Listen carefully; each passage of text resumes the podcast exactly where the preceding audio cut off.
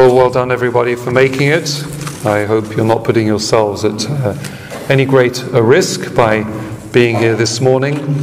And I take the opportunity just to uh, remind you that there are directives uh, from Archbishop Sample concerning um, the obligation to attend Sunday Mass uh, during the coronavirus COVID 19 uh, outbreak. Um, we want to be obedient to the civil authorities.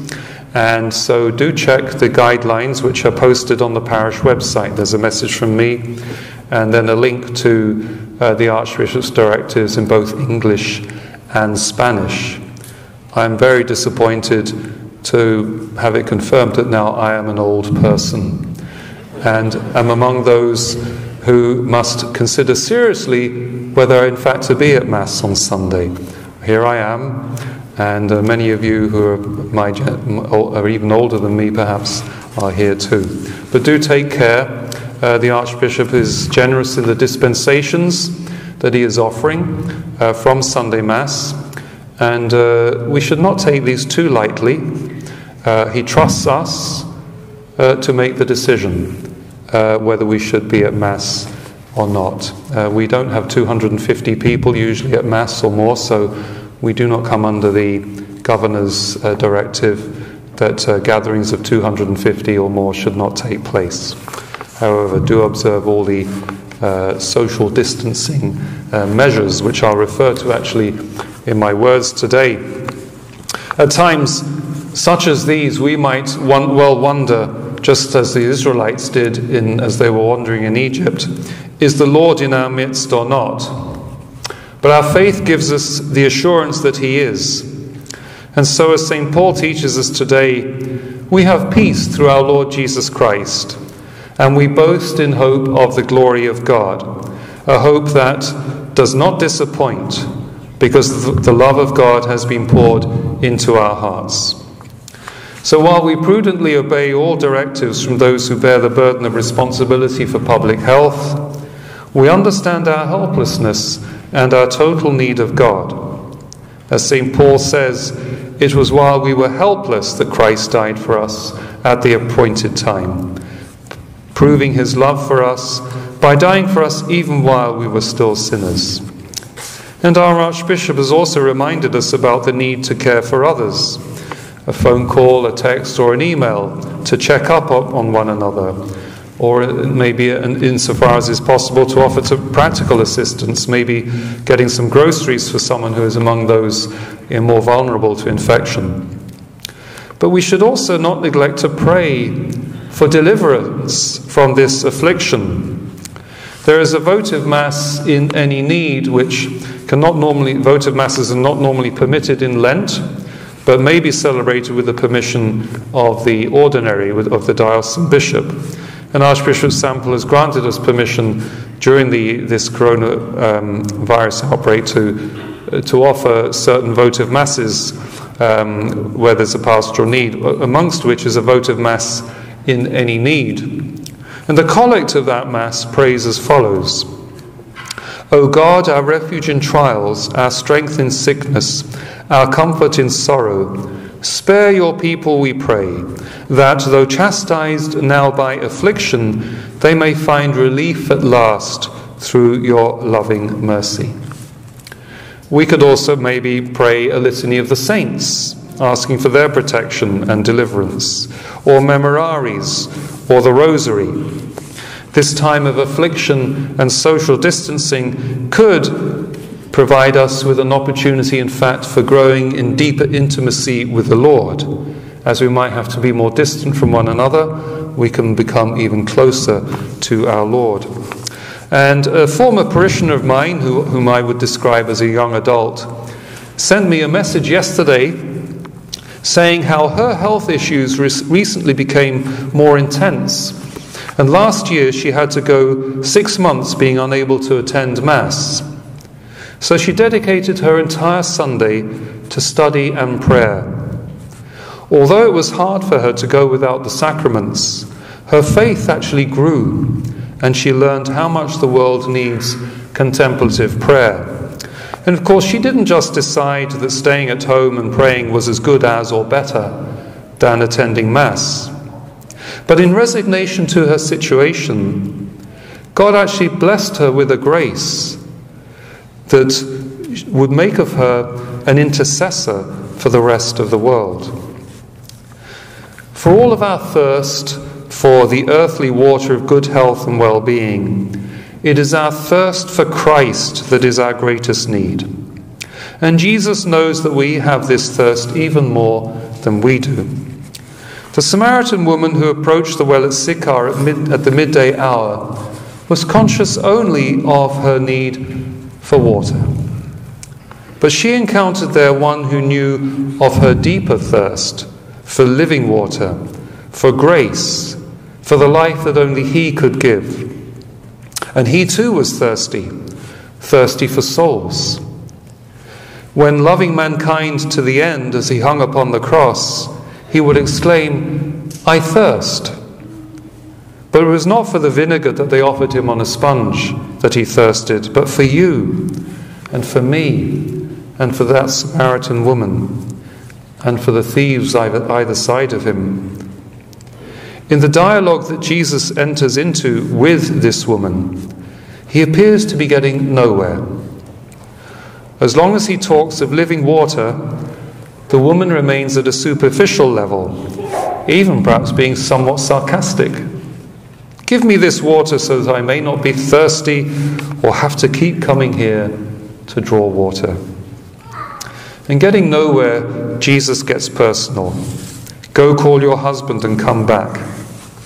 And there begins the woman's confession of her situation, and Jesus telling her of the true sadness of her state.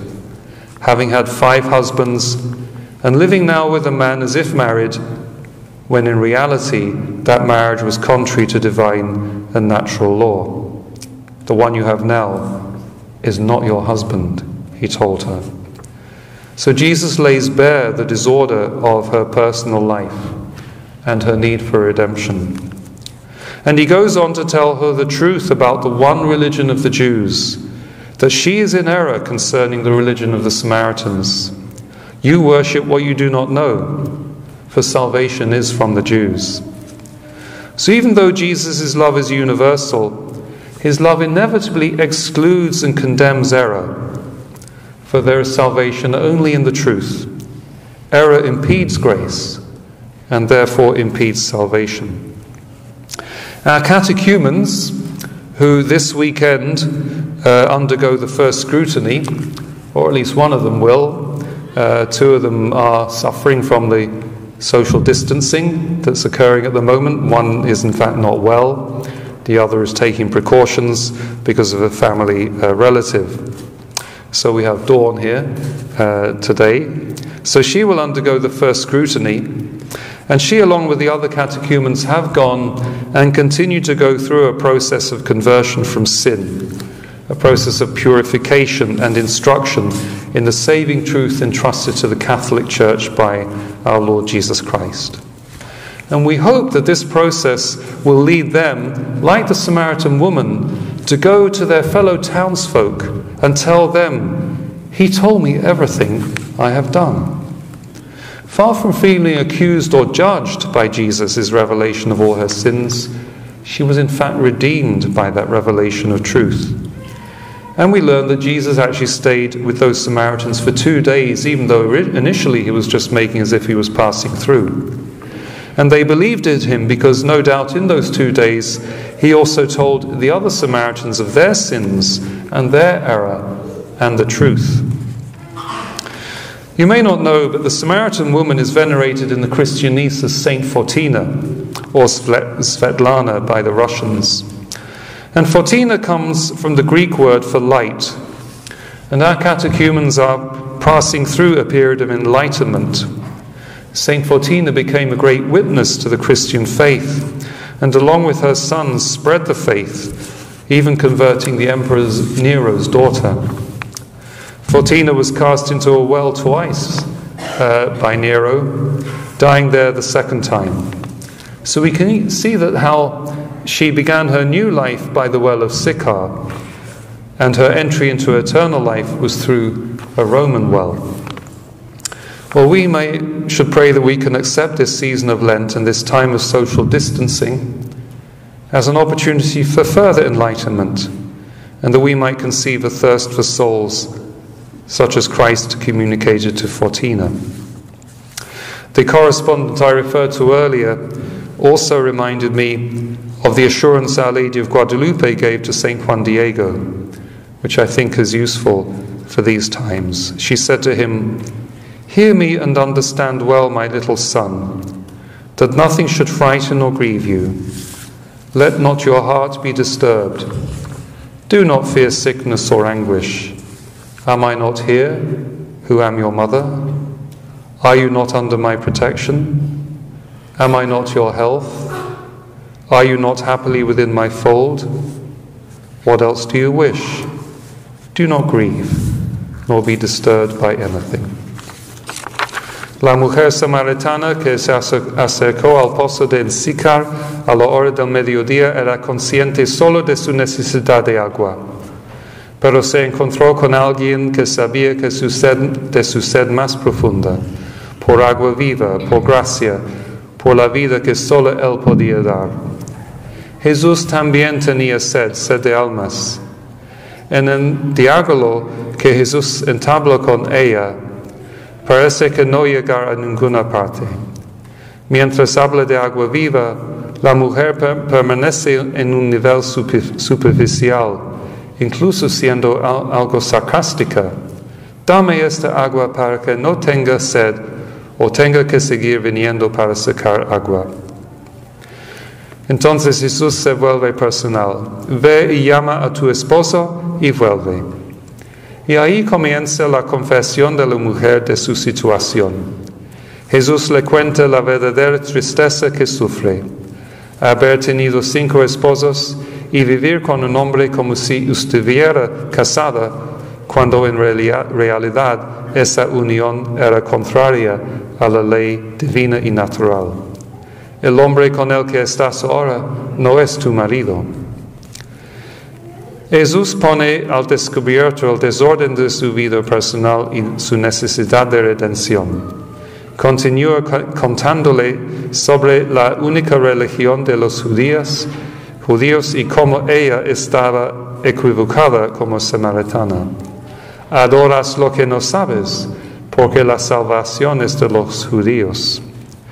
El error impide la gracia y por lo tanto impide la salvación. Jesús quiere liberarla de este error. Lejos de sentirse acusada o juzgada por la revelación de Jesús de todos sus pecados, fue redimida por esa revelación de la verdad. Jesús se quedó con los samaritanos durante dos días.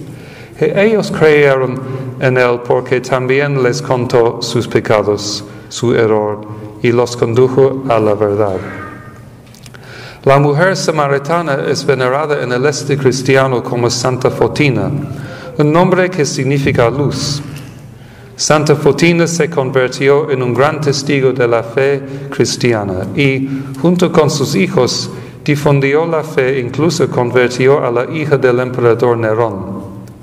Nerón la arrojó en un pozo en dos ocasiones y Fotina murió allí la segunda vez. La nueva vida de Fotina comenzó en el pozo de Sicar. Su entrada en la vida eterna fue a través de un pozo romano. Que todos aceptemos esta temporada de cuaresma y este tiempo de distanciamiento social como una oportunidad para una mayor iluminación, para que podamos concebir una sed de almas como Cristo le otorgó a Santa Fotina. En estos momentos de incertidumbre con el virus de la corona, podríamos recordar las palabras de Nuestra Señora de Guadalupe a San Juan Diego. Escúchame y comprende bien, mi pequeño hijo, que nada debería asustarte o entristecerte. No se turbe tu corazón. No temas a la enfermedad o la angustia no estoy aquí quien soy tu madre. No estás bajo mi protección. No soy tu salud. no estás feliz dentro de mi redil. ¿Qué más deseas? No te aflijas ni te molestes por nada.